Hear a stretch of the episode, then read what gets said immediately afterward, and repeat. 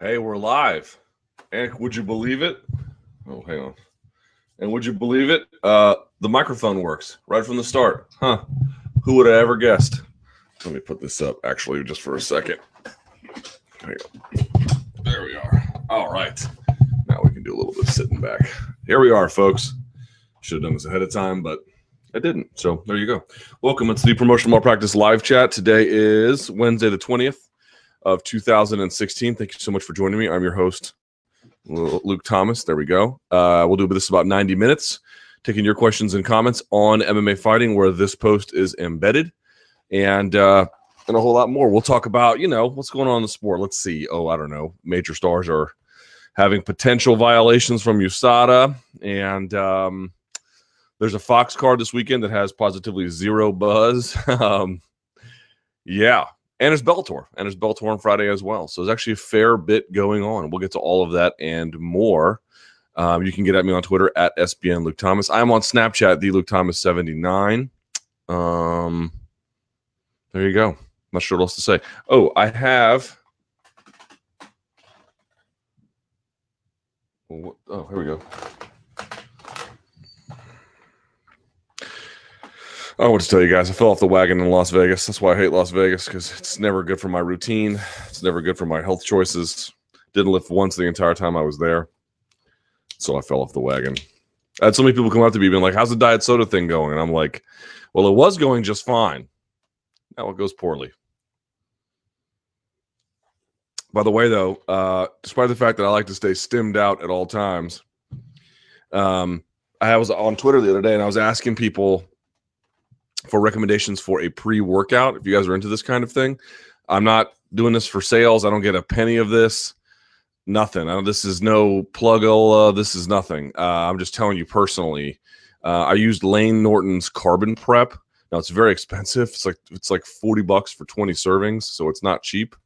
Um, but it's a non-stim pre-workout. If you guys are into that because sometimes i have to get a workout late at night and i don't want to take a lot of caffeine um, I, have argued on this live chat the best pre workout is a cup of coffee, which I think is true, but I can't have a cup of coffee at you know eight or nine at night, and I, I don't really like working out that late anyway. But sometimes I get forced to do it. Um, so if you're into that kind of thing, Layne Norton Carbon Prep is uh, is what you need. So there you go. Also, if you're going to deadlift at the gym and take up a rack, I saw this uh, yesterday evening. Um, get a dead wedge. I see so many people who have no idea how to load a deadlift bar. There's if you don't have the mechanism that you can put under the bar and then you can raise it up, get a dead wedge. It's like a little wedge you can buy for like 10 bucks and you stick it under your weight. It rolls over onto it and then you put extra weight. Anyway, neither here nor there. All right. Let's get this going, shall we? First question see here. Oh wait, is there breaking Chad Mendes news? Hold on, before I get to that, let's get to the breaking Chad Mendes news.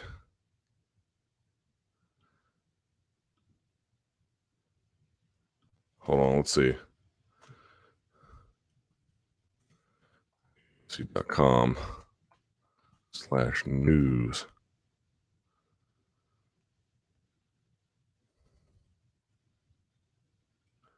No, I don't see one on him. Let's see, maybe it's on his Instagram or Twitter.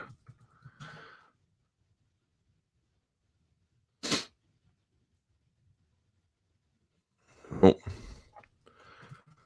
More time. Hang on, folks. I know this is terribly boring. No, I don't know. I don't know what it is. Uh, I'll wait. Um, if you've got the Chad Mendes news, just send it to me. Oh, here it is. Got it. Chad Mendes received sanction for anti-doping violation. Here we go. Let's see what he popped for. Uh, okay.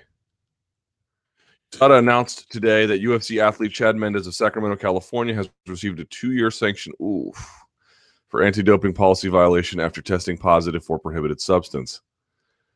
Uh, Mendes, 31, tested positive for GHRP6, growth hormone releasing hexapeptide, following an out of competition urine test conducted on May 17, 2016. GHRP6 is a prohibited substance in the class of peptide hormones, growth factors, related substances, and mimetics under the UFC anti doping policy, which has adopted the WADA prohibited list, which is a flawed list, but it is what it is. Growth hormone releasing peptides are listed as non specified substances on the WADA prohibited list under the UFC anti doping policy. The standard sanction for anti doping violation involving a non specified substance is a two year period of ineligibility. Mendes's two year period of ineligibility began on June 10th, so he's about a month into it. The date on which he received a provisional suspension. In addition, Mendes has been disqualified from all competitive results obtained on and subsequent to May 17th, the date of the sample collection, including forfeiture of any title, ranking, purse, or other compensation. Even his Reebok money? USADA conducts the year-round independent anti-doping programs for all UFC athletes. USADA is an independent nonprofit. Blah blah blah blah blah blah blah blah blah blah. Okay, so there you go. And his last fight was it the Edgar fight? So this wouldn't matter. Let me see. Mendes gone from the sport for two years. Fun. Yeah, it was the Edgar fight. So I don't think uh, he's going to lose any money from that purse, but well, there you go. Um, you're asking people asking about the substance that he tested positive for. I do not know enough about it.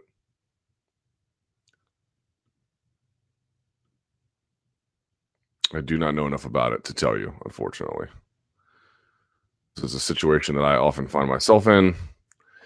A lot of times these test results happen, and like you, I'm like, I don't know what this is. Um, it happens quite frequently. Here, I'm gonna take a picture of this and I'm to post it. Chad Mendes, two years. Well, I should say at this point, uh, how about uh, uh, 23 months? Pretty close to two years. Let's see. Rename Mendes. Guys, here's the good news this will totally clean up the sport. You better hope it does. Otherwise, we're just ruining people's careers. Uh, out of MMA, out for two years for USADA violation dates to June, I think 10, correct? Yes. And we upload this picture on Twitter and we get on with this live chat since you guys have been so patient. There we are. All right. First question on the live chat. There we go. Dana's uh, Republican National Convention speech. Luke, do you have any thoughts on Dana's speech last night? And someone writes below, he probably reached for the puke bucket like I did. I actually missed it in real time and caught it after the fact. I mean, look, if you would like to send me hate mail, you may do so. Uh, I will probably not take it very seriously, but you are nevertheless ready to uh, and able to do it. You can email me luke.thomas at sbnation.com. Feel free to send me whatever angry and um, potentially fair, potentially deranged responses to this you would ever wish to do. Uh, I actually, so I missed it live. I went back and I watched it. For some reason, he was yelling. I don't know why he was yelling, but he was yelling. I don't know if and I mentioned this on a podcast earlier today, and I mean this sincerely, like I would not wish this upon him or anyone. I don't know if he suffered any hearing loss as a consequence to A, the lifestyle, or B, the Meniere's disease, but it appears, I don't know that it appears that way, but he certainly yells a lot. Um, but whatever. I mean, if it's hearing loss, you can't get too mad at the guy, right? It's just, it's just, it's just hearing loss. There's nothing you can really do about it. But he was yelling. But okay, that was weird. Um, but if you read like the terms of what he wrote, uh, it was, I would say, largely non-political, uh, or if not mostly non-political. I mean, he never went out and you know he didn't come out and say things like "Blue Lives Matter" or "All Lives Matter" or something like that.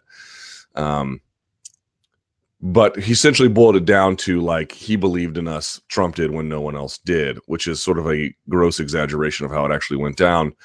Um, essentially Dana has this worldview where loyalty matters just about more than anything else. Although Trump's business with Affliction apparently doesn't bother him. I, I don't I don't understand the terms of it. Here's what I would say: you can't be like I'm non-political and then go speak at a political convention and say I'm not being political. The very act itself is political. And I've said this before in this live chat. I don't want to get too political. I will make this and move on because I know some of you want to die when we delve into this topic. Uh, supporting Trump is outright and unequivocally unethical. Period.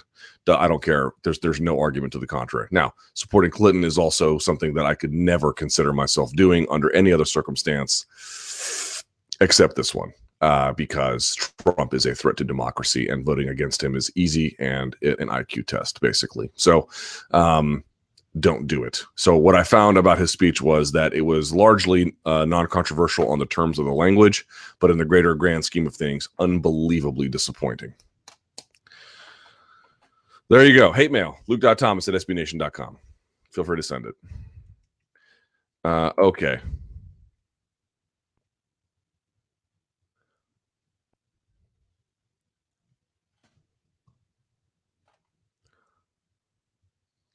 Love when the Brits call us Yanks too. That's always fun.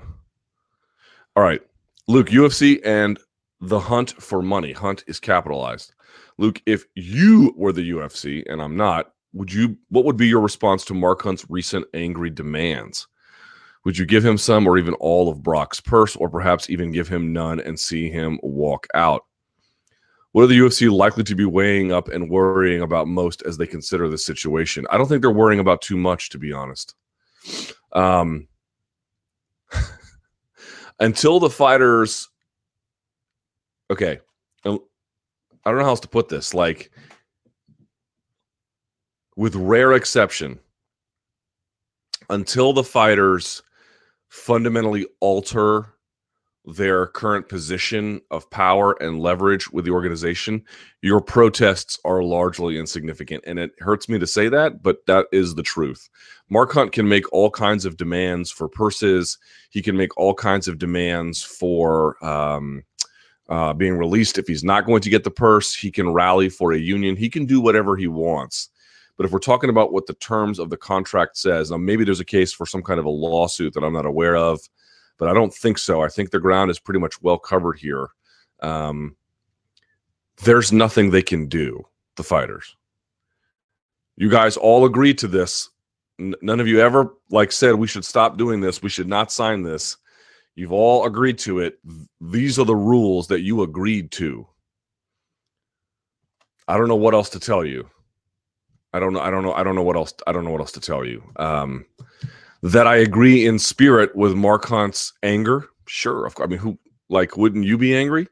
Um, that I would like to see him get some of the purse. Yeah, of course, like of course. But the UFC is not going to be leveraged, and they're especially not going to be leveraged in a circumstance where the fighters have agreed to participate under these terms. Now they may have agreed to them under, you know, I'm not going to say duress exactly, but you know, reluctantly or half-heartedly or you know angrily whatever. But they did. Like the the you the, to to the extent that i'm aware and i've looked around and and dug into this i don't know under what grounds given the existing contractual provisions and requirements the ufc can be held in breach of anything. I don't i don't know what that would be. Um so i'm not I don't know. I don't know what to say. Like, I'm not here wishing ill for Mark Hunt. He's already had enough ill done to him. He should get some of that money. Um, and if he can't get that money, he should be allowed to get his walking papers. But just knowing, I'm not the UFC. I can't speak like them. I don't. I don't have the same kind of interest or worldview. Just knowing what's largely going to be available to him, the answer is not much. It's not much. Now, certainly, complaining might be able to get him a good fight on a big card next, or you know, some other kind of recompense, maybe. But if he's talking about getting Lesnar's purse, I mean, the UFC can collect money, but that they would hand it to the opponent is, as I understand it, in the current, um, um, in the current uh, regulatory scheme, that money would go to funding the program and or research. Uh, it would not go to him. So I don't know what to tell him. I don't know what to, I, I really don't. It's a bad, it's a t- terrible situation because you feel really bad for Mark Hunt. Mark Hunt called it in advance. He was like, "This guy's just to the gills." They gave him a four month um, waiver. so he could make the deadline or you know sort of be there in time to, for everything to happen on on schedule. Um, and he tested not only positive for in competition but out of competition stuff as well. Now he certainly has not had his day in court. He has not had a chance to defend himself. There's all kinds of arguments right now about due process as a result. Um, I don't know what to say. I really don't know what to say. It's I feel very bad for Mark Hunt because we'll get to this later. We're having a big argument about PEDs now, and I'm glad we're having it because we're finally getting to some place where I think a lot of what drove the interest towards you fans, this USADA stuff is what you asked for. Like, it definitely wasn't me. I mean, the media generally, but this this is an arrangement that I would have liked to have seen um, slightly watered down with a fighters union. And you can say whatever you want about that, but that's how I feel. Because the truth of the matter is, what all this tells me is that MMA fighters haven't gotten good at taking PEDs yet, and they're gonna. They're gonna get much better. Um, because in other sports, what you commonly find is that the bigger, I mean, yes, many fail on tests, but um, some of the bigger pieces of the puzzle are found out through investigation and that testing is something akin to partly real very important and also partly theater. It's the it's the it's the projection of power rather than will the test actually help us determine who is and who isn't using. Um, i don't think mma fighters have gotten very good at it yet and they're gonna and when they do what are you gonna say then um, but we're having this conversation about PEDs finally, where we're beginning to argue um, what do they do? What do they do? What is their harm? And when I say what is their value, I don't mean value to the integrity of the sport, but I mean why do people use them? What is it for? And there is a ton of hysteria. Like I keep reading and seeing people being like, you know, USADA's going to get rid of the sport. Like this is some crime family, and once you cut off the head and you get rid of some of the cousins, Vinny and, you know, or I don't mean to make an Italian mob. Pick any ethnic ethnicities mob. Once you get rid of that family, then the crime family is gone. No, no, no. Another crime family just takes over. You can pull weeds out of your yard. You can treat the yard, and you may keep some weeds from growing, um, but the weeds are going to grow back. They're, that's just how it's going to be the question is sort of what effort do you want to go through and how much you know uh, uh, how much does it matter to you to keep this out? I think that what you have to basically say is how much policing do you want before there's no crime? And i think what most societies have sort of come to terms with is that there is some crime that is just inevitable we would like to keep it low. And i think you know we can have different views about what that looks like but um but for me, uh, there's two major problems. What's happening here? One is that there's just very little due process for fighters. You know, Yoel Romero was exonerated to an extent, but not really, right? I mean, he you can make a case he should have got that title shot, and he didn't. Why? Well, because there's a pretty strong indication that the fact that he had the USADA issue is has negatively affected his career, and beyond that, all those insults that were hurled at him, they do not come un, unglued. They do not come away um, even though USADA was like, "Hey, actually, you know, I mean, you're responsible for what put in your body, but he didn't really do anything nefarious." Is essentially what admitted. Um, as I understand the arbitration rules currently as they exist, once the arbitration is reached a conclusion, it's binding. If you want more than one person on the panel, up to three, you have to pay for it. Like there are all kinds of rules about due process that I find very troubling right? So there, that's the first part about it. But the second part is related to this PED stuff. Like, there's no doubt that let's assume Lesnar is just going to admit guilt. I don't know that that's true, but I'm just saying for the purpose of this conversation, let's assume that Lesnar is going to admit guilt. There's no doubt he took them to get a benefit. PEDs are should not be allowed, right? We can all agree with that. Like that, that debate is over. But I keep seeing that, like, if we just keep hammering these fighters harder, this will go away, which is not true. And I keep seeing like if we just made these penalties stiffer, this will make it go away. That's not really true. Fighters have an unbelievable incentive to cheat. The fact that most don't is quite remarkable because it's always going to be there. In a sport this dangerous, in a sport where it's this difficult, the the the will and the urge to cheat, especially as they get better at cheating, is just going to be uh, outrageously high so far they haven't really got they haven't become all that sophisticated as cheaters. That will change. For sure, that will change. They will, especially as they get more money, they will get better at it. And the last part about this is I keep seeing this. I saw an article in Forbes about this. Now, I don't know if it was one of these situations where it's like a contributor to Forbes rather than like a Forbes guy on the payroll, but he was arguing if you get caught with PEDs in a fight, you should be criminally prosecuted, which to me is like insane. Totally insane. Now, again, I am not here to tell you that they don't confer a real benefit. I'm also not here to tell you that there won't be cases you can point to where you can see someone becomes noticeably more dangerous as a consequence of um, PED use, right? You could point to the TRT Vitor as a real strong anecdotal case for that. However, we have had situations where we had lax commission testing. In the case of Pride, no testing at all. Um, and we had no serious injury or death. It seems to me that the real problem with MMA is that MMA in and of itself is incredibly dangerous. And if you want to point to like when have deaths and serious injury happened, they've happened in amateur shows, they've happened in unregulated shows, and they've happened in in poorly regulated shows. Almost universal almost universal. It to me would be look at the beating that Neil Magny, a clean athlete, gave Hector Lombard. That to me is much scarier than someone using clomiphene uh, after the fact. Much, much scarier.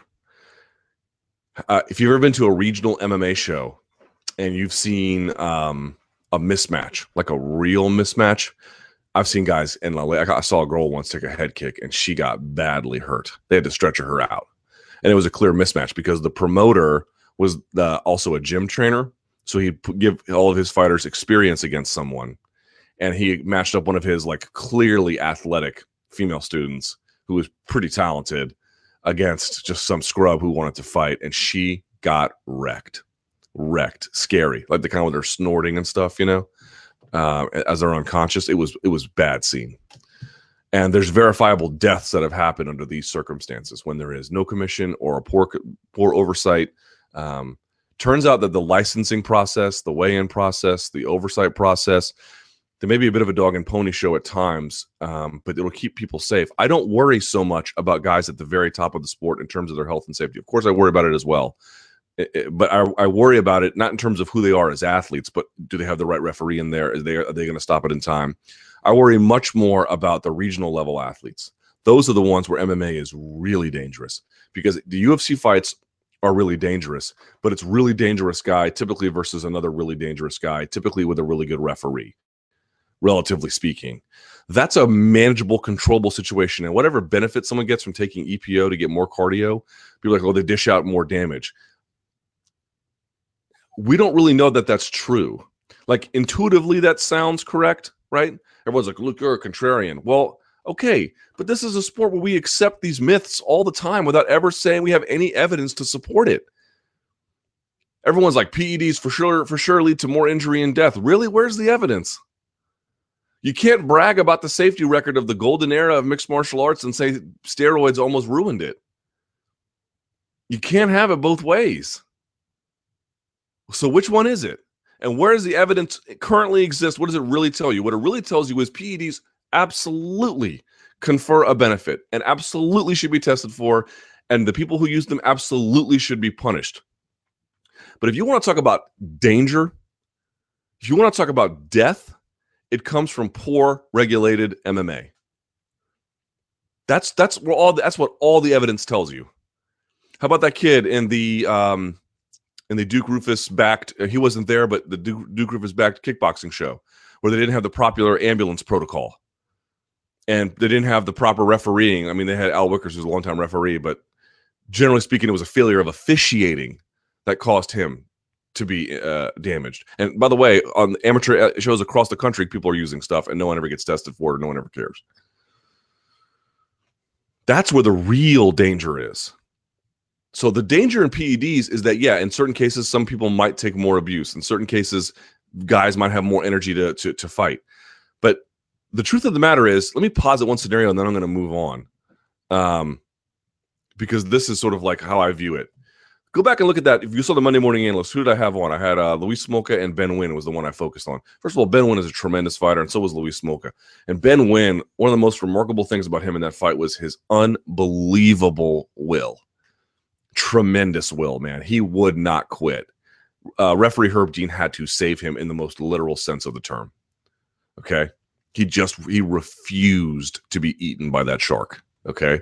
Uh, and nevertheless, he was still being eaten and um, he took a tremendous beating. Now he couldn't take too many of those in his whole career. Like he better not take another one of those in his next fight. Trust me, he needs to get back on the horse, and he will. He's a very talented guy. But the point being is this: imagine you had a league where you just knew everyone was clean. It's I'm I, am i am just theorizing it, but everyone was young. In fact, a, a, a clean league is by definition probably going to be a younger league anyway because as the older you get, you just can't keep up, right? So there's a there's a meritocracy involved, but everyone's clean, right? So if you win, you can stay. If you lose, you go more or less over time. You mean to tell me if you spend 10 years in that league, that in every single case, they're going to come out less brain damaged, less lacerations, less ligament tears than people in a league where there's a modicum of testing? Now, there's outright steroid abuse. I don't know. I, I, can't speak to that. I, I, can't speak to any of these scenarios, but I, that one I'm a little bit skeptical of. But there's a modicum of testing. They're they're they're going to come out better off in the end. I don't believe that at all. I do not fundamentally believe that. Now I don't have any proof to to to to evidence these claims. So you can say, well, look, you're going going back on your own word, and that's fine. But I'm just trying to get you to think about a thought experiment here. MMA is inherently dangerous. The benefits that PEDs conferred over time in aggregate, I'm not even sure they're measurable in a in a in a league where there is at least a modicum of testing. There are going to be individual cases, sure, that you can point to, or like this guy clearly was worse uh, off as a consequence of X, Y, and Z. No doubt about it. But in aggregate, over the course of years and hundreds and hundreds and hundreds of fighters and thousands and thousands and thousands of fights, all these guys are going to be significantly more brain damaged. They're going to be significantly more uh, face lacerations, significantly more ligament tears, significantly more broken bones. I don't believe that at all because you a a a a, a PED free, in shape, young, talented fighter like Luis Smolka, if a referee isn't doing his job, can take your life. That's where the real danger is. It is not in whether or not someone took an EPO and has more cardio to go up against a guy. Not nearly as much, anyway not nearly as much. So to me, as as I as I've moved down these line of questions, I'm sorry to get off on this tangent, but we need to have a like a more realistic conversation about what PEDs do in MMA. Oh well, you're hitting someone's face, you're not hitting a ball. Okay, what does that mean? What where is the data that shows that this is a that PEDs clearly lead to more serious injury, that PEDs clearly lead um, to more uh, deaths? There's plenty of guys who've used PEDs and have had worse records as a consequence. It's it's the evidence is anything but clear. So all I'm saying is as we police the ranks here, we need to start asking ourselves, what is it we're policing? How much effort do we want to put into it before we realize there's just going to be some level of it that is uncontrollable? And that's okay because that's the trade off we make with um, not having to spend this tremendous amount to clean things up that just really can't be cleaned.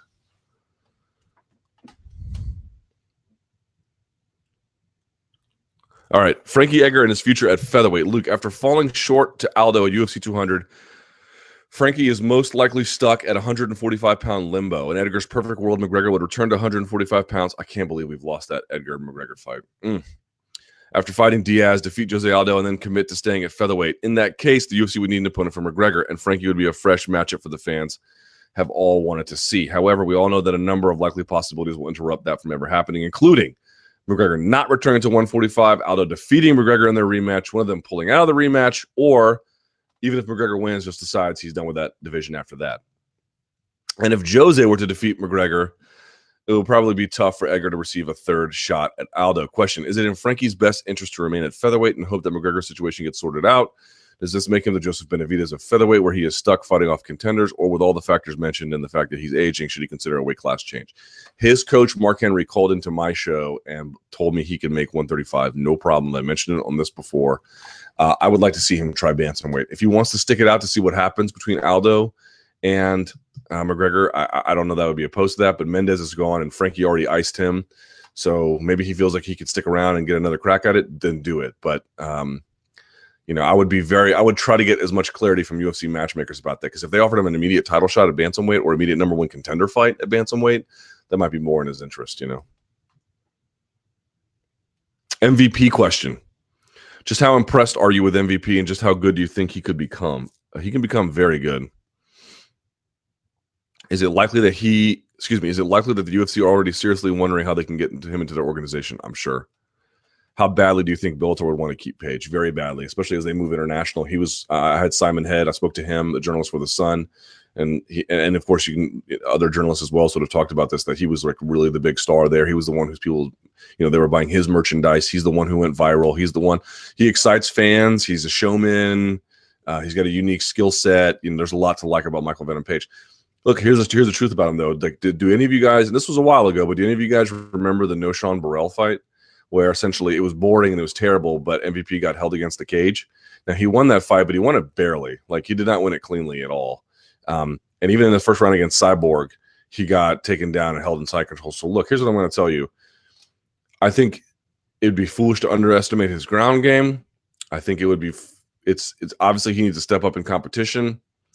Um, obviously he has a tremendous skill set and even though he got held down the first round it proves that he can always at the blink of an eye he can crack you and and put you away quite literally crack you and put you away.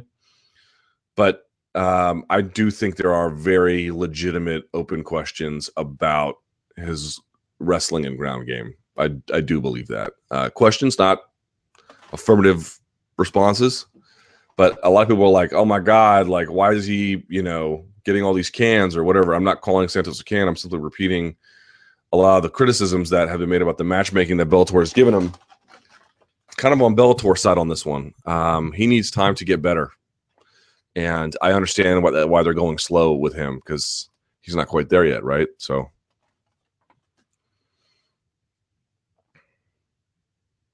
Someone says this sounds like the same arguments brought up to discredit Connor, except the guys who held down Connor were really good wrestlers. Nah-Shon Burrell is not. But okay, you guys look, you guys want him to fight someone who can wrestle his ass off? Careful what you wish for.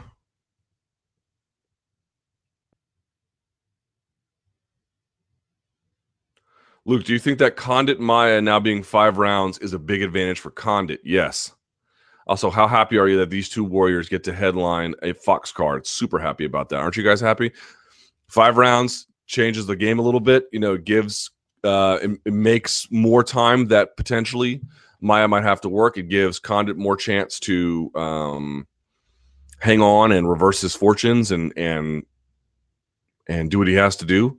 Um, I favor Maia pretty heavily in that one, only because of the, the way the style contrast works. But like MVP, Condit can strike in the blink of an eye. He has good defensive jiu-jitsu. Like it's a fun fight. It's a really fun fight. So the fact that it's five rounds means someone like Maia, who can be a slow finisher, it gives just a little bit more breathing room, so to speak, uh, for Condit in the event that he has to hang on and reverse his fortunes.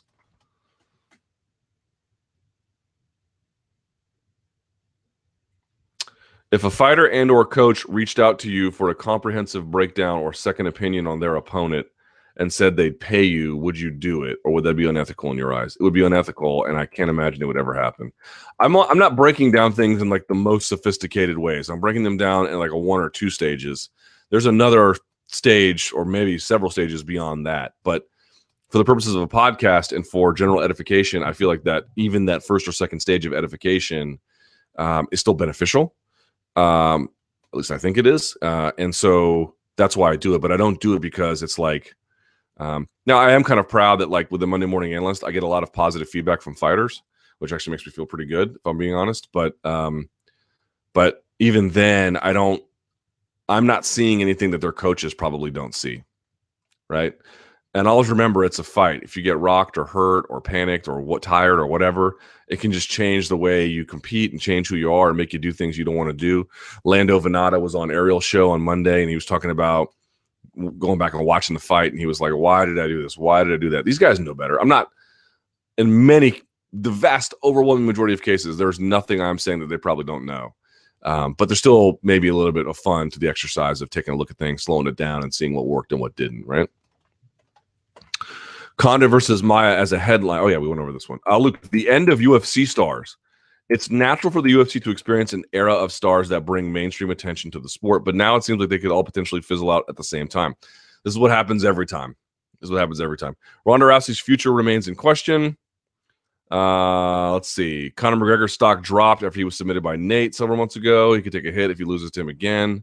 Jon Jones had a number of issues outside the cage, and Brock Lesnar may never return. A question: With the future of the present UFC stars currently in limbo, what other fighters can possibly hold the torch in their place? As it currently stands, none. They're the guys and the ladies, right? Now, Paige VanZant might be able to get bigger, or um, you know, just name someone. But here's the truth of the sport they often a cast of stars typically appears together and they kind of fade slowly sometimes quickly and then there's a few stragglers like anderson silva is the star of a previous generation who is still a star in this generation but nevertheless made a name prior to like I, I talked to so many fans who started watching around 2010 or 2011 it's like you missed a lot of what made anderson silva special uh, you caught a lot of it too of course but um, but you lost that moment. He really rose to prominence. You know, I'll never forget Chris Leben. I'll never forget where I was actually at my old job uh, the day that fight came out, and I was like so excited to get home and watch it. You know, I distinctly remember that because people were asking me about it. And I was telling them like this guy, this guy, this guy, this guy. You know, um, the way I think I broke it down was guy who's an incredible hitter versus guy who takes an incredible hit, which uh, is true. Except even the his ability to take an incredible hit wasn't enough in this particular case. Um,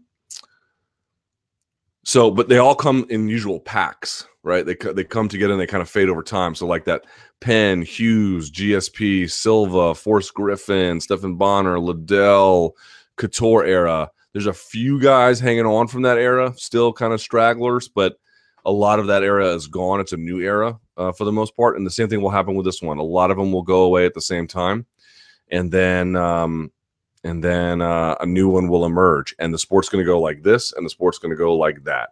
That's just how it's going to be. Uh, there's you know i understand why the ufc is selling. Trust me everyone's talking about ali act and everything else but it's it's less complicated than that. This is a star driven sport. Um, certainly this is one where the ufc has made the brand big enough to withstand ebbs and flows but the ebbs and flows to an extent are inevitable and um, all you can do is just wait until a new crop emerges they will the UFC has an ability to not necessarily create them out of thin air, but make those, um, you know, identify talent and push them in ways that can make them be more than who they are. But guys, this is just the nature of the business. Look at boxing right now. Everyone's talking about this as being an existential crisis for boxing. Are you really to believe there's never going to be another major star in boxing? And I don't mean to disrespect Canelo, but I mean like, uh, um, you know, Pacquiao type. I, I I have a hard time believing that. It, it's a star driven sport it will ebb and it will flow. Here's how you can tell that MMA is like hot right now. I mean, there's any number of different uh, pieces of anecdotal evidence, but the one I've sort of looked at is um, a lot of boxing writers are covering MMA in a more dedicated way now. uh, I am seeing quite a bit of that, uh, and I don't blame them because when boxing was hot, I did the same thing. So um, but that's sort of an indication like they're where they're going to go where the combat sports heavy hitting action is. And at least in the United States right now, that's almost exclusively uh, in mixed martial arts. That the biggest fights, the ones that get the most coverage, typically, with some exception, are going to be uh, MMA fights right now. Alvarez versus Khabib. Have you heard any rumors about this matchup? I have not. The Mayday Lineker card. Was it the card of the year? Ooh, good question. I don't think it was. However, someone says we got some big finishes. A fight of the year candidate in Vannata versus Ferguson. I would say round of the year candidate in that fight. A pair of great grapple fest in Lopez Yahya, Nguyen versus Smolka. The only card I think that was as good was his RDA versus Alvarez. I, I think it's a little premature to say anything else, but um, Definitely Vannata Ferguson round of the year, round one. I dedicated a whole podcast episode to Nguyen versus Smolka. Ben Nguyen approved, by the way. So go check that out. And then yeah, Hani Yahya, man. That little dude. he's uh he's something special. He really is. Like he's one of these guys who's like, you know what? I'm not even gonna bother striking, bro. Just I'm not even gonna like y'all worry about hitting mitts. You know, I'm just gonna do my thing. I it's and I and I love it. I think it's so great. Uh, let's see here. All right. Uh, Kawa versus Chael Sonnen. Luke, did you catch Chael Sonnen's podcast? You're welcome with Kawa this week. Curious about your thoughts. I did not hear it. What did I miss? Apparently, he said, if a guy spikes your drink and rapes you, well, honey, you should have been looking after your drink. Did he say that?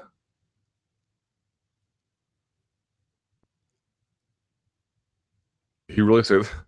God. Oi, oi, oi, oi, oi, oi. That can't be real.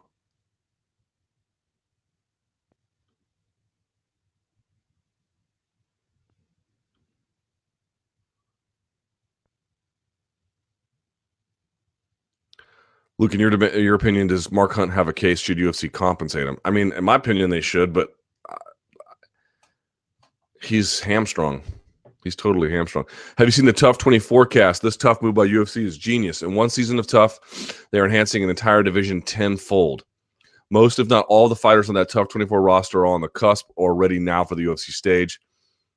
Uh, Damacio Page come, come and gone. I suspect 80 90%, and Tim Elliott too. I suspect 80 90% will be given a shot on the TUF finale card. What do you think of the TUF 24, the cast? Who's your early favorite? Well, they've got all these guys holding belts. Remember that some of these belts, I'm not saying they don't mean anything, but you should have managed expectations about what they mean. But it's a cool way to position um, flyweight. You've got this all time great potentially in Demetrious Johnson. Let's build a cast of guys who are all champions, even though, you know, there might be another previous cast where they weren't necessarily all champions, but they were equally as good as all these guys, if that makes sense. Um, but they weren't necessarily belt holders, so the belt holders makes it sellable in a way. Uh, look, I don't watch Ultimate Fighter. I, will I'll give it a try. If the action's good, then um, I'll at least watch the fights. Uh, I didn't watch any of this past season. Looks like I didn't miss much, but I this is one of those kinds of situations where maybe you could be missing out if you don't pay attention, given um, the strength of the talent. But I just appreciate that they're trying to improve flyweight. You know, bantamweight is hot, uh, featherweight is hot, lightweight is always hot, welterweight's hot, middleweight is interesting, light heavyweight. I don't know what they're going to do with that, and heavyweight is at least you know. Um, well, it was interesting with Lesnar. I don't know what they're going to do with it now, but certainly flyweight could use some improvement. You know, how many times have we seen a guy come through is like, this is John Moraga got a title shot off Facebook. You know, they don't want to be in those situations anymore. And I appreciate that they're going to do something about it. So, sure, I'm not going to bag on this guy at all. There's a lot of really credentialed guys on here. Matt Schnell, I think, was the guy from MTV. Um, obviously, want to pay attention to Yanni uh, Sherbatov. He's got a lot of ability as well. Um, and there's other ones too. Uh, Pantoja, or I, I, don't know how to say it. Oh, it's Pant- a buddy of mine is Venezuelan, so it's Pantoja in Spanish. I don't know what it is in um, Portuguese. Pantoja. I don't know how they pronounce it, but in any event, uh, there's a lot of good guys on that card. So if they can really, uh, the the cast. So if it substantively improves things, cool, man. But like, don't buy too too much into the belt thing it's slightly gimmicky, slight, just slightly, just slightly. They're all good fighters, um, but we'll see how many of these guys actually have a lasting contribution to the flyweight division.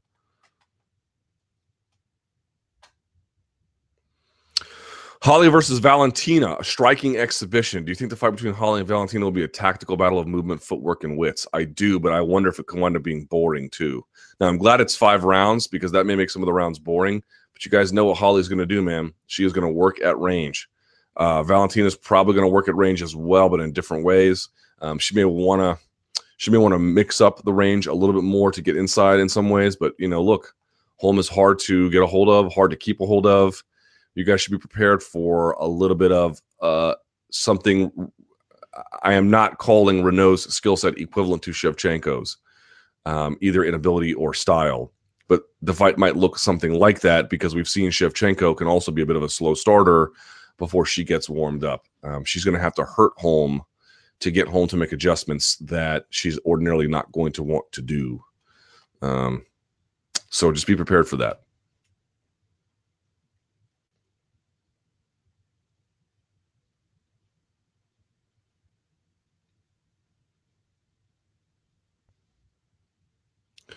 Is it easier to learn takedown defense versus striking defense? It is much easier to learn takedown defense. Now, at some point, when I, okay, let me let me correct that. Um, it's hard to learn both, but I I believe I've seen more, and I, I don't know if I can substantiate this, but my my hunch is that I've seen more people pick up takedown defense more quickly than I have striking defense. Um, because striking offense, I think, is so it's so potent. It is so um, immediate, right? It, from a block, I can go right into a punch. You can do a, you can go from a shot right to a shot, but it's a much more a physically laborious kind of thing. Um, I've just seen people pick up takedown defense more quickly. Not exactly sure why that is, um, either through willingness or ability or the very nature of it. I'm, I'm not exactly sure. I have to think more about that. But yes, my, my, what I've witnessed personally is that takedown defense is comes a little bit more natural to people in terms of how quickly they pick it up. But you know, get, get a second opinion is what I would say. What do you think of Aldo's performance against Edgar at UFC 200? Um, I'm going to save that because I am still working on a fun little breakdown for you donks. And it might come out and you might say, I don't care anymore. And that might be okay, but I'm going to do it just for my own edification and my own fun. Uh, I think it's one of the most brilliant performances of his career, to be quite honest, especially coming off that rebound. Man. Pay per view buys for 201. I was looking at the main card for UFC 201 last night, and I don't think it will get more than 200K buys. It might not, there are some cool fights, but I don't think anyone on that main card is a real pay per view draw. Can you estimate how many pay per view buys the 201 card will get? Maybe around three, a little bit less. I think it'll get more than 200, but not much more. That's a lame duck card, man. It's um I mean, it's not quite the appropriate use of lame duck, but just that rocking that hard place spot between 200 and 202 is just a bad spot, man. You know, what are you going to do?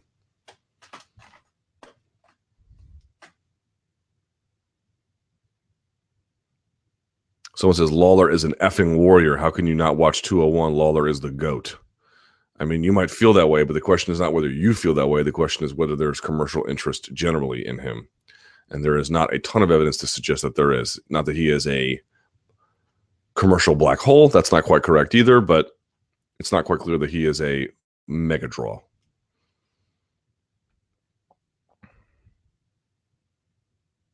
But yeah, I mean, if you're asking me, like, is Robbie Lawler worth seeing? Like, if a person was like, "Hey, I'm thinking about buying this. I think I should watch Robbie Lawler," I'd be like, "Yeah, you probably should."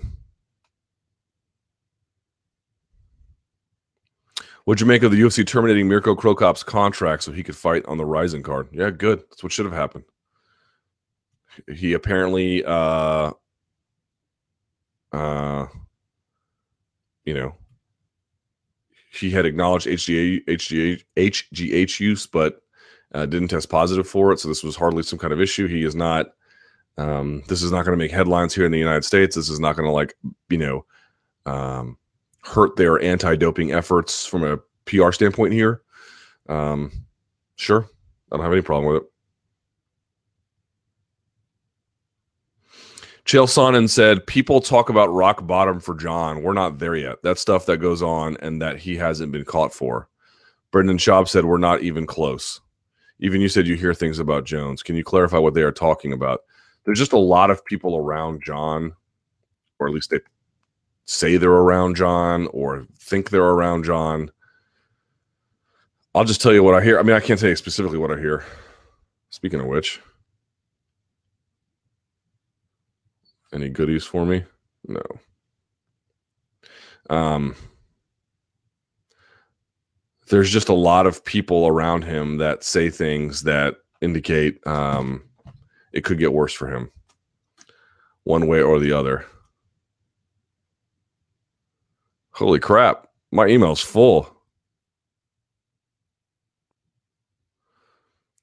Jesus.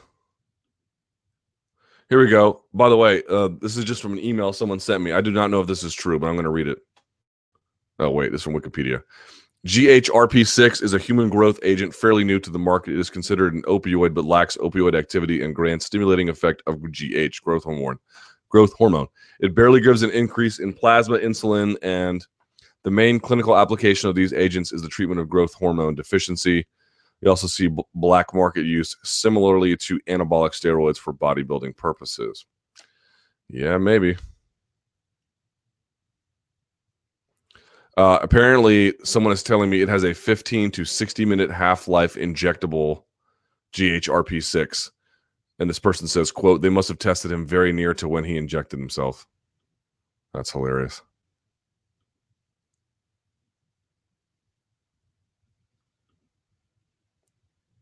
Well, there you go. But yeah, with Jon Jones, man, like um I mean, I've said as much on this as I'm going to say because I can't keep repeating myself, but either he's going to get it together or he's not, you know. Marc Raimondi, uh, my esteemed colleague, what do you think of your colleague Marc Raimondi's take that this could be a supplement issue for Jones and even Lesnar if ESPN's report is true that he got popped for the same drug? I guess the real question is, are you okay with athletes continually using the "I was ignorant" defense? Well, to the extent that it's real, sure. Jump on the gravy train, Luke. I got boogers in my nose, y'all. Damn. Jump on the gravy train, Luke. With the success of Pokemon Go, Barbas is Barbas. Barbas.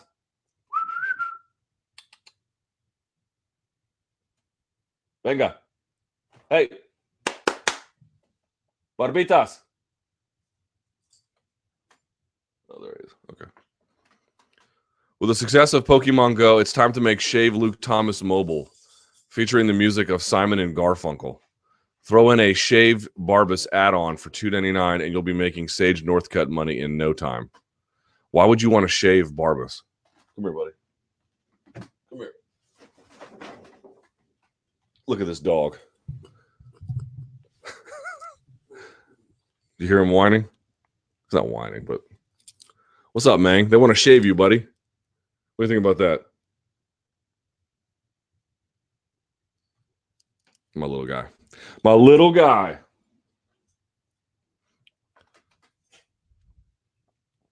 UFC television rights. Luke, it was reported that the UFC sold for as much as it did due to expected television rights increasing and expected to get a new deal done as part of a 10 year deal and revenue expected to increase four times of what it currently is at. In your honest opinion, with the current take home from Fox being approximately 115 million a year, this was reported in the Sports Business Journal, can you see that type of increase in the next contract? Does this put even more pressure on Fox to make a sizable extension offer to try and get a deal done sooner rather than later? Does the UFC use their Fight Pass subscription model and change their business philosophies to combat cord cutters and seize monthly subscriptions in lieu of a cable deal that does not meet their expectations come negotiation time? So, if you guys didn't see it, here's the backstory on this one. Whenever someone asks, "Hey, is the UFC worth four billion? Every donk out there goes, "Well, if it's sold for four billion, then that's what it's worth," which is not really a sophisticated way of assessing it. Like, why would someone think it'd be worth 4 billion? They just pull that number out of their rear end? No these numbers are based on projections. That you can do it in a kind of abstract way it does prove that it is worth that but it doesn't get to the heart of why. Like where does that 4 billion number come from? Okay and where it comes from apparently is there's an article by John Ourand and somebody else in the sports business journal and the article it's a must read couple of nuggets number one it looks like william morris endeavor is considering going public and they would use that on a way to recoup on their investment uh, into the UFC and, of course, a, a, few other properties. So keep that in mind. That would be kind of interesting. Um, but the other one was that Turner Broadcasting was interested in buying the UFC, ESPN was interested in buying the UFC, and Fox Sports was really interested in buying uh, UFC. Now, ESPN and Turner Sports apparently they got out pretty early on in the in the purchasing process, but um, Fox Sports made a 3.6 billion dollar offer to buy the UFC, which the UFC rejected. Now, Here's the interesting part about that. In apparently selling to the new owners, the pitch that the current owners made was that they currently make about $115 million a year off their television rights fees through Fox Sports. What they anticipate is that when the new deal comes up in 2018, that that number annually will quadruple to something or you know more than triple because they estimated it would be around 400 million dollars a year annually. A couple things to consider here. Number one, if I'm an athlete and I'm looking at the NBA money that they're getting right now because they get half of that television money, that's that's an additional 200 million each year. If they had an NBA deal, they'd be 200 million more each year. The fighters would be getting if they had the same kind of deal. Now, of course, NBA is a different organization, but you get the idea. Imagine if you had 200 million more in money being paid out to fighters every year annually. Okay. Um, that's the first part. I would just sort of as a thought experiment. But the other part about this that you have to kind of consider is um, apparently all the television networks, once they saw that the UFC was projecting they were going to get 400 million a year annually from a TV rights things, they all kind of backed out at that point. I mean, the Fox Sports still tried to make the effort, but they all apparently had reservations that that was going to be true. And you look around, and certainly uh, live sports is big. Certainly, live sports with live events uh, and a live events company is big. Um, and owning it would be, you know, tremendous. But uh, ESPN is letting big talent go. They have a ton of costs. They have let uh, middle management go to pay for existing rights fees. Um, I'm not here to say that they, the UFC won't get more than 115 million a year, but the question is, if you're these new owners and you're banking on 400 million annually, remember not just 400 aggregately, 400 400 million each year. Let's see what they come up with because there's a lot of evidence to suggest that in a couple of years, who knows what the market's going to be like for television rights fees? Who knows how much more cord cutting is going to happen? Who who knows? Right now, the most superior sports viewing experience, if you're not there live, is still on television. Streaming sports has just not come along yet. But one really has to wonder how far away that is. How much further away is it where um, there's a real, clear, discernible upgrade in watching broadcast sports on television versus stream sports on a computer or stream sports on a computer then put on television? Um, and I don't know that that's going to be settled by 2018, um, but that's this is something to keep your eye on. Yeah. Someone says YouTube. They must be doing a decent rev split in YouTube. Perhaps they're adding that into the projection. That I'm sure that is uh, virtually such a small part of everything. Virtually nil.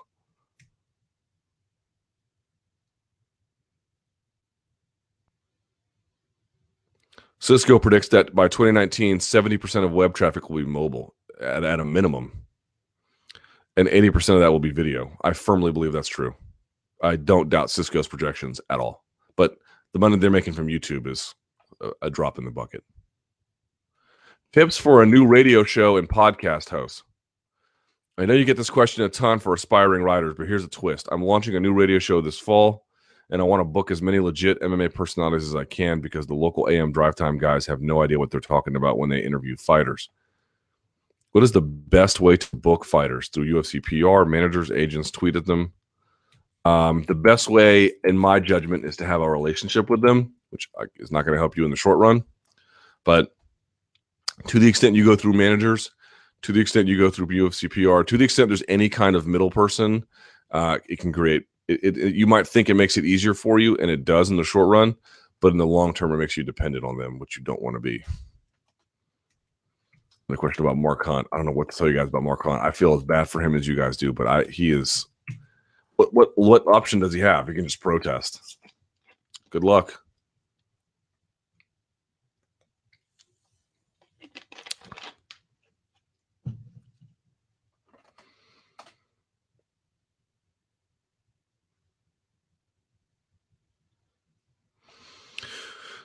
This is an interesting question. Diaz McGregor 2 is the most important fight for the UFC right now or ever.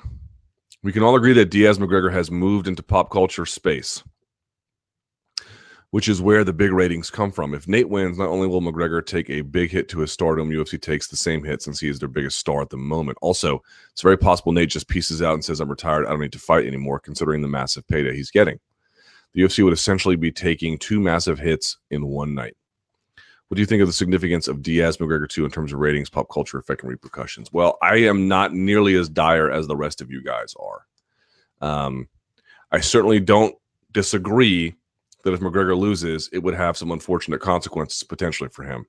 But remember, we are still in a position where he is fighting far outside the weight class where he has made his name for himself. Even if even if he can't go back to featherweight, he can still go to lightweight, and there are still big fights for him there. But ultimately, uh, if you're not hype, this is not something to worry about. And I don't think he's necessarily hype, uh, although there are obviously some tough fights for him.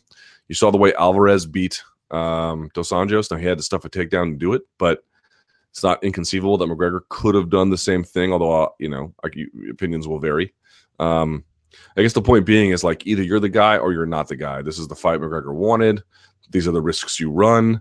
It's not a fully lost situation. And never forget the central, the two central virtues of the UFC and why you don't want some portions of the Ali Act, depending on your perspective about how they might look when they're ultimately, if and when they're ultimately put into law.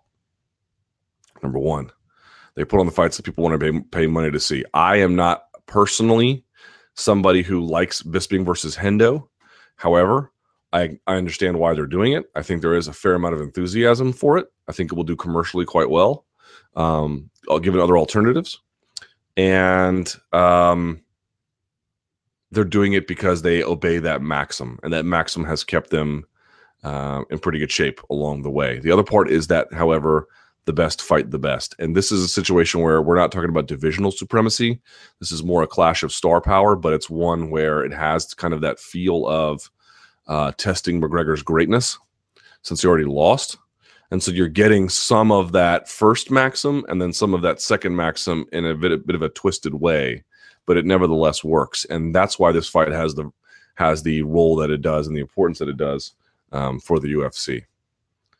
Um, but I am not of the belief that if he loses, it's somehow curtains for McGregor. I don't, I don't, I don't buy that.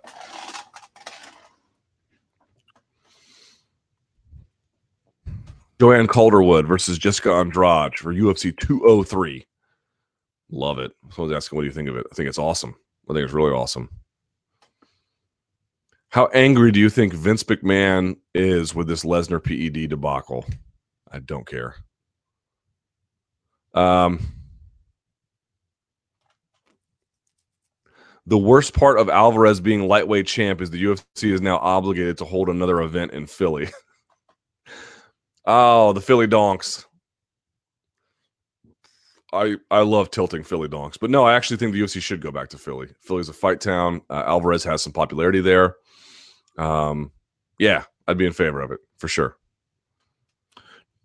This is the first one all day. True, false. Holm becomes the first female to hold the accomplishment of being a two-time UFC champion.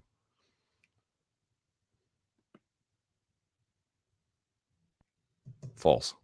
Woodley finally cracks Lawler's deteriorating chin. Unlikely, but potentially true. I'll say false, but that's a. Mm.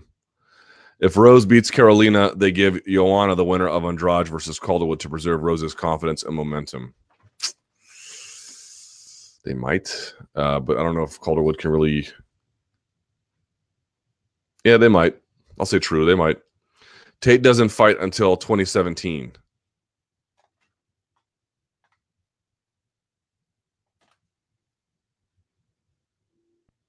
So hot up here in my third floor.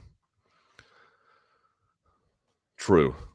Joanna headlines a fight night in Brooklyn in the hopes of bringing the Polish contingency. I don't know that that is true, but I'll say true because I wish it was true. I skip one? Robbie Lawler's legacy. Has Robbie Lawler had the greatest career resurgence that we've seen in MMA? Probably, yeah. Feels like he's living under GSP's shadow. If he had a similar accomplishments at lightweight or middleweight, I wonder if more people would be talking about the guy. Or is it perhaps his stoic, laconic demeanor that keeps him away from the spotlight? It's a little bit of all those things. Partly Lawler's current run is measured against his previous greatness, his maturity, his previous faults he can't. It's the it's one of the better career resurgences I've ever had, but you can't in terms of the overall body of work. Some of his lackluster space in between is just impossible to ignore, unfortunately. Are athletic commissions controlling the evolution of MMA? Despite being a young sport, MMA hasn't really evolved very fast when you look at the 10 point must system, legal and illegal techniques, the design of MMA gloves, the regulation of weight classes, the weight cutting conventions, and other important elements. This young sport seems to be stagnating in many ways. Is this lack of evolution simply due to commissions, or does the UFC and other actors have power they're not using? I think it's a combination of both. Consider what the NFL is doing. They're going to put microchips in the uprights of the field goal because they want to see if there is enough reason to narrow them. and they're always changing the rules. Where can you kick off from? Uh, you know, and some of the rules you may not like about you know hitting a defenseless receiver or whatever the case may be, but if one thing you can't say about the NFL is that they're not constantly trying to iterate the game to keep it fresh, to keep it interesting, to make just just to make it different. Uh, and I feel like MMA has such a problem because we have bestowed upon the task of innovation in inert, incapable, largely incompetent government officials. Now, certainly the UFC can get around that by by pushing the issue, but they seem reluctant to rock the boat too much in that regard. And so here we are um, with rules that are very, very difficult to update. And I don't like it very much. And I don't think many of you do either. There are a lot of rules you could be like, this need this clearly needs to change. Um, and we aren't there yet because no one's making an effort. He went back to the couch.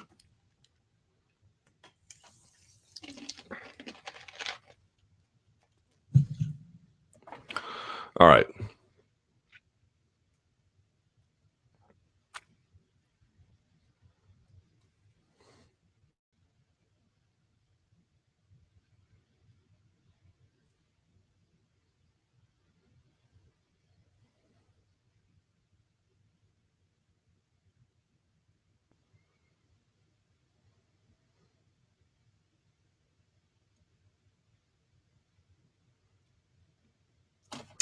Just wondering what your producer's picks are for the upcoming Holm Shevchenko card. I don't know. I'll ask her today.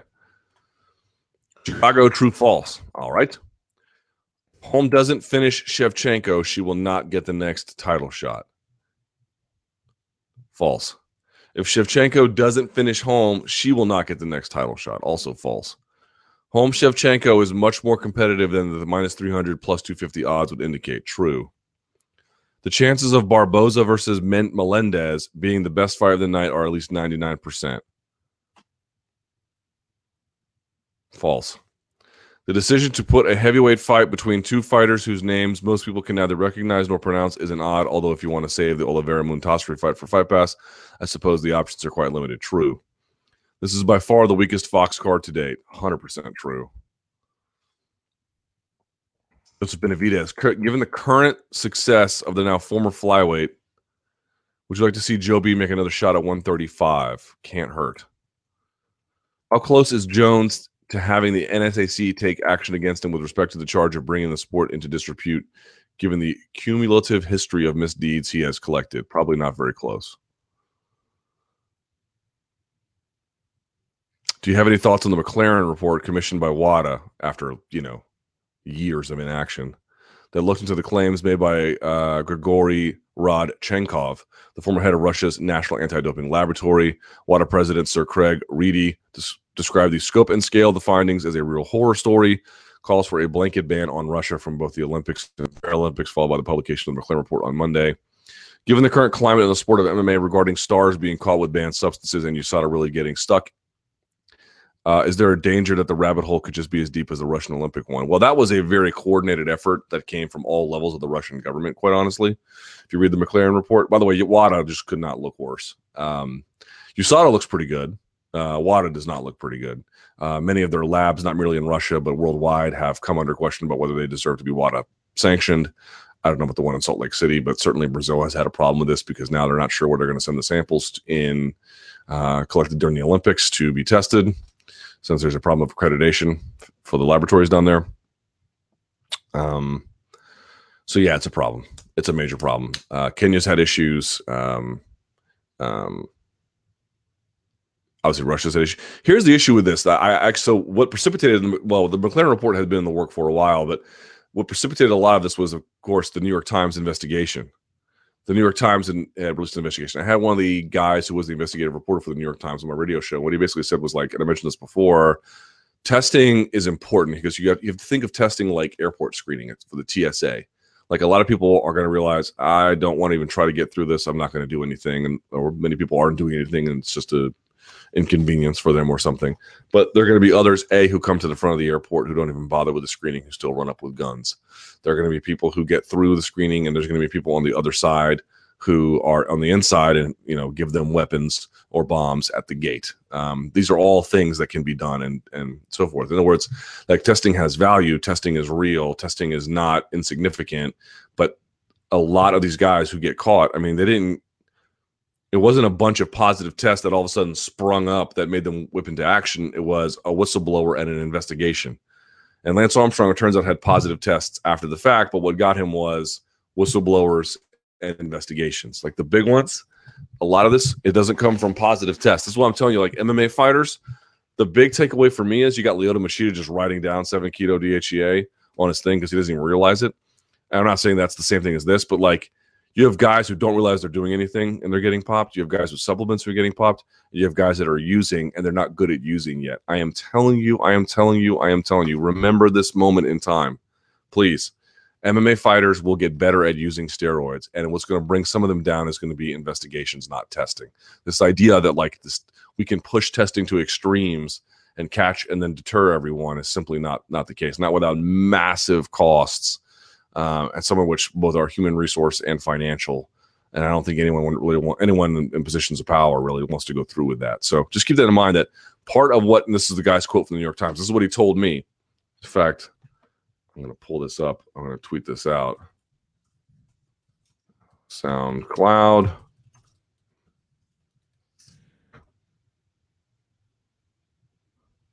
Here we go. Ian Austen, I had on my show. This is what he said. This is so interesting, interesting to me in, in, in, reading this article, and of course, just sort of following the story generally. I mean, you mentioned a, a very, uh, I think, astute observation that a lot of the biggest busts come from investigations, not testing, because we are ostensibly living in the greatest era of anti-doping testing, and it feels like. I mean, I don't think everyone has free reign, but are we appreciably in a better state of less doping? Well, I can only, you know, speak with some confidence about cycling because, but of course, cycling is the poster child for, for doping, right? So I guess it's a good example.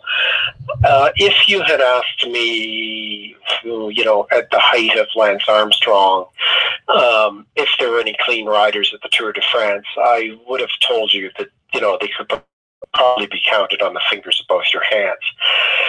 I would not make the claim that everybody who rides Tour de France next month is clean, but I, you know, would hesitate to guess that the majority are now. And more important, I'm pretty sure that many of the contenders, including Chris Froome, who won last year, a, a Briton who's born in Kenya.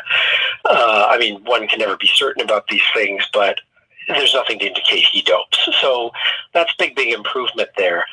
But I think you have to look at tests themselves as, as being a bit like the security checks we all have to endure when we get on an airplane. Um, they are to some extent theater, you know, to show that something's happening. Uh, the whole purpose in dope, you, you know, a doping program isn't about finding a drug that's super effective. It's it's about finding a drug which is effective or methodology which is effective but undetectable. Um, and particularly in the current age when the doping drugs of choice in, in, endurance sports are cloned human hormones. Yeah, there's lots of tests, there's lots of fancy machinery, but there are massive weaknesses in that part of the, the, the scene. So there you go. We just aren't in the stage where MMA fighters are very good at it yet. Okay. Let's see here. I don't want to mute this. Yes. Okay, we're good. Uh, okay, let's keep going. Let's go to the Twitter machine. Let's pull this up. Thoughts on Amir Khan saying he'd be willing to be in the UFC as soon as next year. I mean, if he wants to get the shit beat out of him, this is his chance. Thoughts on Mendes's two year suspension? I don't know enough about what he did or the circumstances are to give much of one. But if in fact he was trying to dope, yeah, sure. I mean, this is this is where we're at. False. If Gomi still wants to fight, he needs to drop to 145. If provided he can make it in a safe way, I suppose. Um, Mulkey was comparing a girl being date raped and told "Watch your drink" to the attitude of USADA to UL. I, it's too explosive. I have I have to hear what he said, but it doesn't sound very good. Are you impressed with Tatiana Suarez? Does she have a bright future in UFC considering her relatively young age? I am. I like her aggressiveness. I like her submission hunting. I like her positional passing. I like how she marries passing and ground and pound. She's she's interesting. Thoughts on Stipe versus Overeem at 203? Any other rumored fights going to be on that card? I mean, I've talked about this before.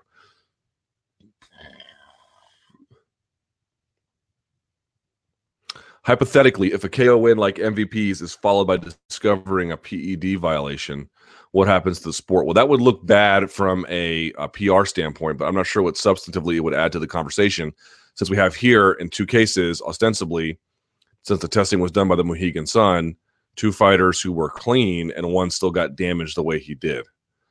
So for all you guys out there being like, "Well, it would take PEDs to do it," pretty, pretty clearly not. But I don't I don't disagree that if in fact it is to reveal that he's on PEDs, that uh, um, it would be a terrible PR look. But you know, in terms of the science of it, I don't know what that would really. I mean, we we have a counterfactual argument right here. Um, true, false. Jones never fights again in the UFC. False. Lesnar never fights again in the UFC. True. Rousey defeats Nunes Nunes if they fight. True. Uh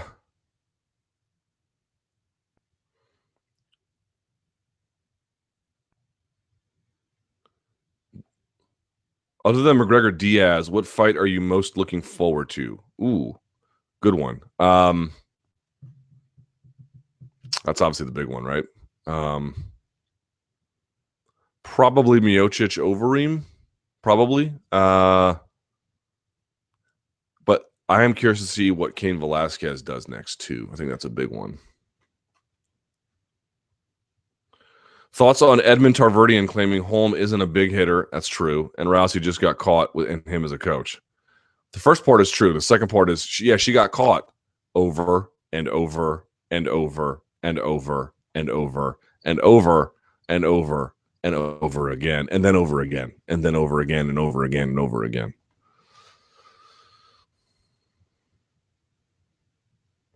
Isn't it a little barbaric that even injury prevention recuperation drugs are banned in a sport like MMA? So this is not a topic I can speak about um, with any degree of sophistication, but I will point you to someone who tried to raise the issue. So I don't know if you guys watch Bill Simmons. He has a new show on HBO any given Wednesday. I like it a lot as far as TV shows go. I know some people want to stick their nose up at it, but I kind of enjoy it. Um, it's kind of fun and lighthearted conversation. Anyway, he had Malcolm Gladwell on, and Gladwell is a bit of a fraud, like, you know, 10,000 hours of practice and these kinds of things. He finds patterns and symmetry where there are none. But he did raise an interesting question, which was um, if you're in a sport like football, now he didn't mention fighting, but he mentioned football.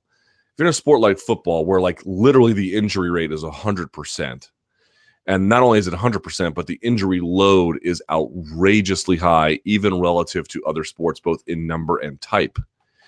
Why do we have the same kind of PED bans in that sport that we do in other ones, right? Ostensibly, or at least why would some anti doping acolytes wish to push it that way? Isn't there a case to be made that if you're carrying a greater injury load, shouldn't the rules about what kind of recuperative or healing medicines that are allowed shouldn't there be a different conversation about that? And I don't know what the answer to that is enough to know can we really have a dividing line between recuperative medicines and um, you know how that bleeds into PEDs and whether there's a real uh, possible to administer them in that kind of way. But I do think that's an interesting idea. All sports don't carry the same kind of injury loads. Some, like American football, carry outrageously high loads. And so, to the extent there is medicine that can help heal that, um, it should be allowed. And that seems intuitively correct, but without having uh, specific examples to point to, I don't know how um, definable a policy that actually is. Did you find the difference in Aldo's physique between 94 and 200 alarming? I certainly did not. Have you tried Soda Stream? I also have not. How good does it feel to know Ben Nguyen approved and praised your MMA analyst of his fight with Smoke? It feels great, man. Like I don't ever expect it, but if fighters like it, um, I feel good. And Demetrious Johnson did as well, sort of. Um,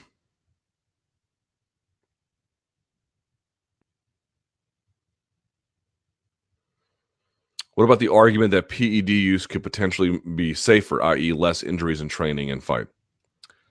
That's a tougher one for me to make. Um, there is an argument to be made that, of course, um, under a doctor's supervision, you could be potentially given a regimen of medicines that would be banned under current, you know, WADA restrictions that would have a real medicinal effect in um, staying healthier, not be merely from injuries. But um, again, I need to speak to a professional to really sort of grasp the nuances of that. Is TRT Vitor the cause for the PED hysteria? He is the poster child. He is the poster child. Who would win, Rumble versus Overeem? Rumble versus Overeem. Uh, ooh, that's a tough one. Probably Overeem if it goes late. Rousey versus Shevchenko. Probably Rousey. Kali Muscle versus Rich Piana. Uh, Kali Muscle versus Rich Piana. I'll say Rich. Someone sending me this from markhunt.tv. Mark Hunt calls for Fighters Association and says he is the man to lead it. Let's see.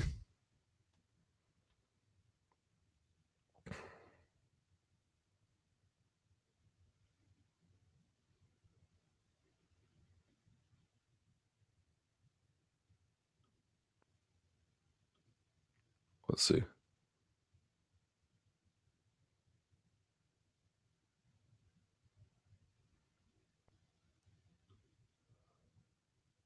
Um, with Jon Jones out of action, will we ever see a dominant and consistent champ in the lightweight classes and above? Um, yeah, I don't know how long it's going to be though.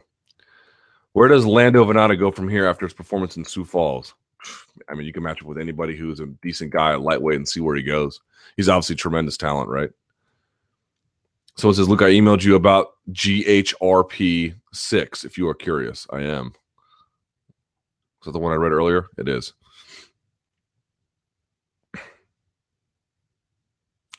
If there was a fighters union in place, could the fighters appeal USADA suspensions and try to get them reduced? Yep.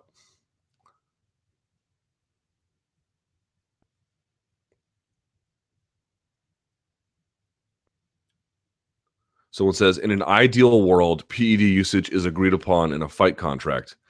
PED free fights require strict testing. I'm not sure what that means.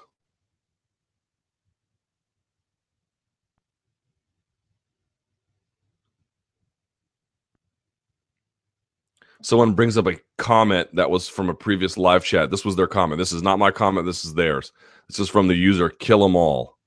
Quote: Brock manages to defeat Hunt, then USADA pops him for the biggest cocktail of steroids ever recorded. Uh, not quite the correct prediction, but not too far from it either. Would you like to see ONE FC's weight cutting policy sport wide? No.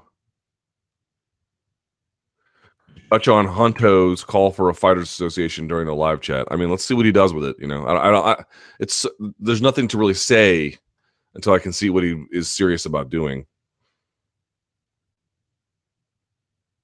As much as I love Bruce Buffer, Joe Martinez is great. Would you like to see him used more? Joe Martinez is my favorite cage announcer, like by a million miles. Is the meta is Metamoris the worst of all rule sets? Has 32% sub rate, EBI 72 excluding OT, and IBJJF 41% at the Worlds. Yeah, but IGJ, IBJJF also has points, so that's a bit of a misleading statistic. But he, but then he goes on to say, and at least in EBI, IBJJF, there's almost always a winner. Uh, what can Metamoris do to change things up? I keep saying this: if you want to do sub only and you're not going to have rules like college wrestling type ride situations like they have at EBI, then you need to go sub only, no time limit. And you can say that's not really feasible. Uh, U.S. Grappling does it all the time. It is feasible. It's just I don't know how. That's what that's what that's what sub only means. Sub only. or just do points because points are actually great. Um, more questions about Mark Hunt and a Fighters Association.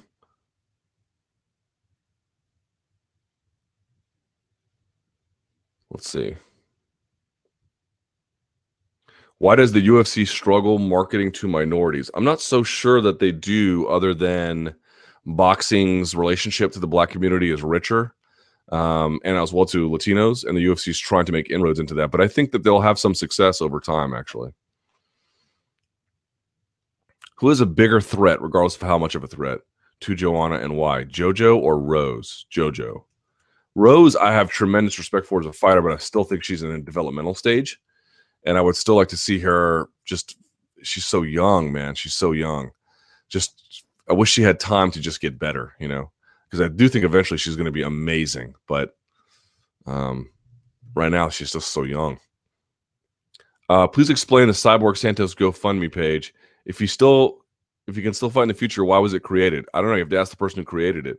Um, certainly, Bellator is going to pay for his uh, medical expenses. I mean, you could say that would be some money. He's going to get his purse, I believe, uh, or at least you know maybe his win bonus as well, and maybe the extra money is just to help him financially. But um, I, I don't know. I didn't create it.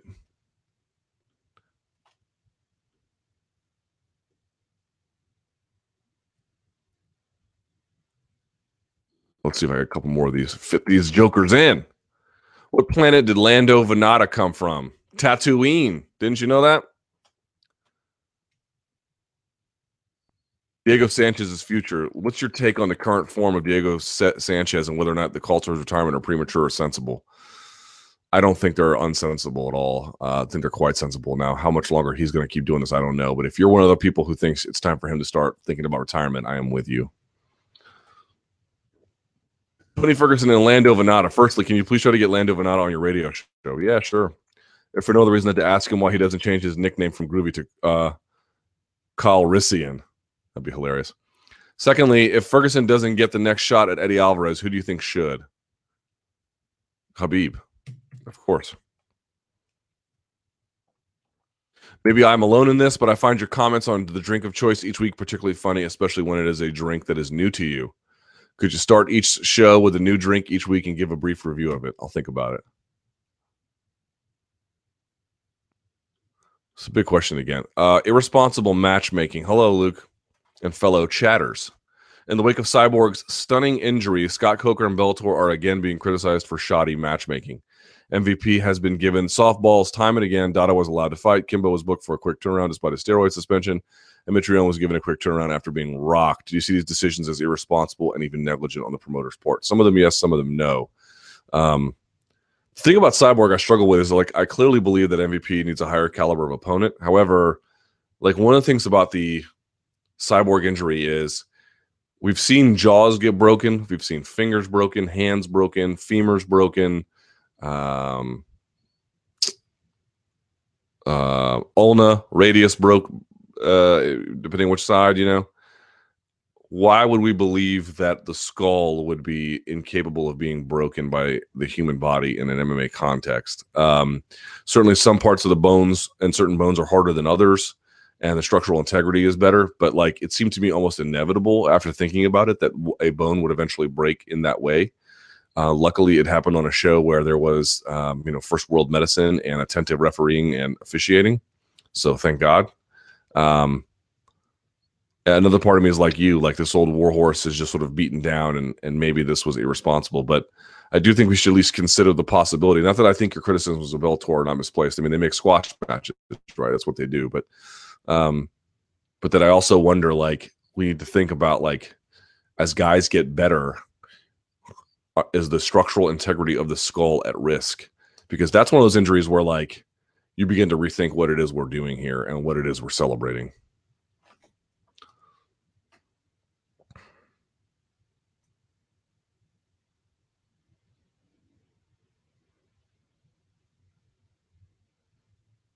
This is hilarious.